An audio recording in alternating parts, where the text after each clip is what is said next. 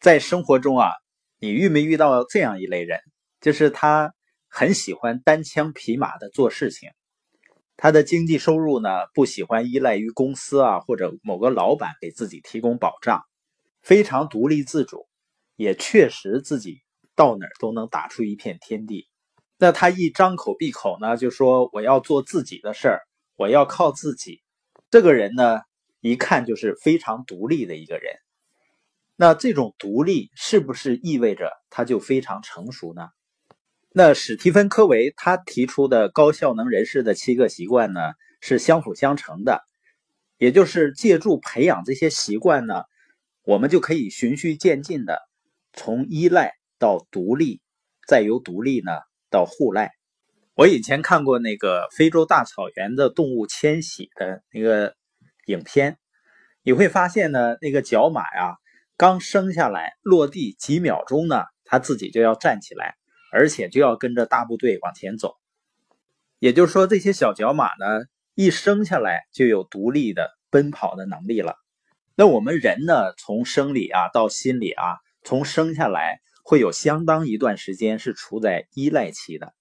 要经历一个成长到成熟的过程。只不过呢，这个成长是涵盖很多方面，比如说生理上发育完全，并不意味着一个人的心理或者情感同样成熟。相反呢，有的生理上有缺陷，也不代表他心理不成熟。科维呢提出一个成熟模式图，就是人成长的3个阶段：依赖期、独立期和互赖期。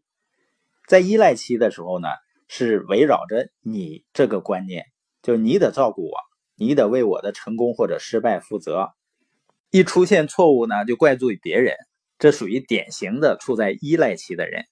那独立期呢，就是着眼于我的观念，就是我可以自立，我为自己负责，我可以自由选择。也就是依赖心重的人呢，他是靠别人来完成自己的愿望的，而独立自主的人呢，是自己打天下，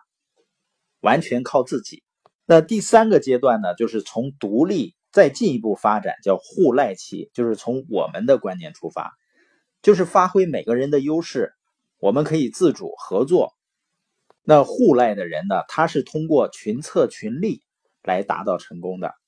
那我们知道，小孩子生理身体发育不完全的时候，或者说有的生理上有缺陷的时候，就得需要别人的帮助。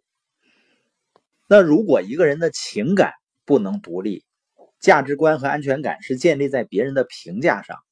我们前面也提到过啊，就是很多人过度的担心别人对自己的想法或者看法，也就是说，他担心别人不喜欢自己做的事儿，因为别人一旦不喜欢呢，自己就失去价值了。这就是情感上不成熟，不能独立。那有的人呢，在知识上没有办法独立，他就得依赖别人替他思考，帮他解决生活中的一些大小问题。就像我们出门的时候，去国外，因为我们英语呢不会讲，所以说很多事情都得去求助别人，去依赖别人。那相反的呢，比如说生理上独立的人，他就可以畅所欲为了，想去哪儿去哪儿，可以做一些自己喜欢的事儿。那心智上独立的人呢，他就有自己的思想，有自己的创造啊、分析、组织和表达的能力。而情感上独立的人呢，他能够肯定自我，他根本不会在乎别人认为我做的事儿好啊还是不好啊。那说到这儿呢，我们会说啊，独立比依赖要成熟的多了，但是一个人只有独立观念而缺乏互赖观念的时候啊，他很难和别人相处和共事。那充其量呢，他只是独善其身，永远没有办法成为出色的领袖或者一个团队的一份子。所以呢，一个人从依赖到独立啊，他是个人成功的阶段，有3个习惯。第一呢，是积极主动，就是从我不得不做，我很被动，变成我要做，我想做。第二呢，以终为始，就是先在脑海中构建未来，才可能在现实中实现未来。第三是要事第一，就是做重要的事。培养出这3个习惯，就会达到个人的成功。那从独立到达互赖的是公众成功的阶段。那怎么实现互赖呢？史蒂芬·科维认为啊，有另外3个习惯可以帮助你双赢思维，就是我要赢，你也要赢。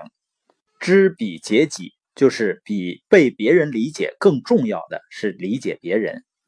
还有统合综效，就是你相不相信你可以和竞争对手共赢。那最后一个习惯呢，叫不断更新。因为人的习惯呢，它不是一下子就能改变就能形成的，需要不断的练习累积才能越来越成熟。所以呢，了解了成熟模式图呢，我们就知道依赖肯定是不成熟了，那独立呢也不算是成熟，只有基于彼此优势的互相依赖才是真正的成熟。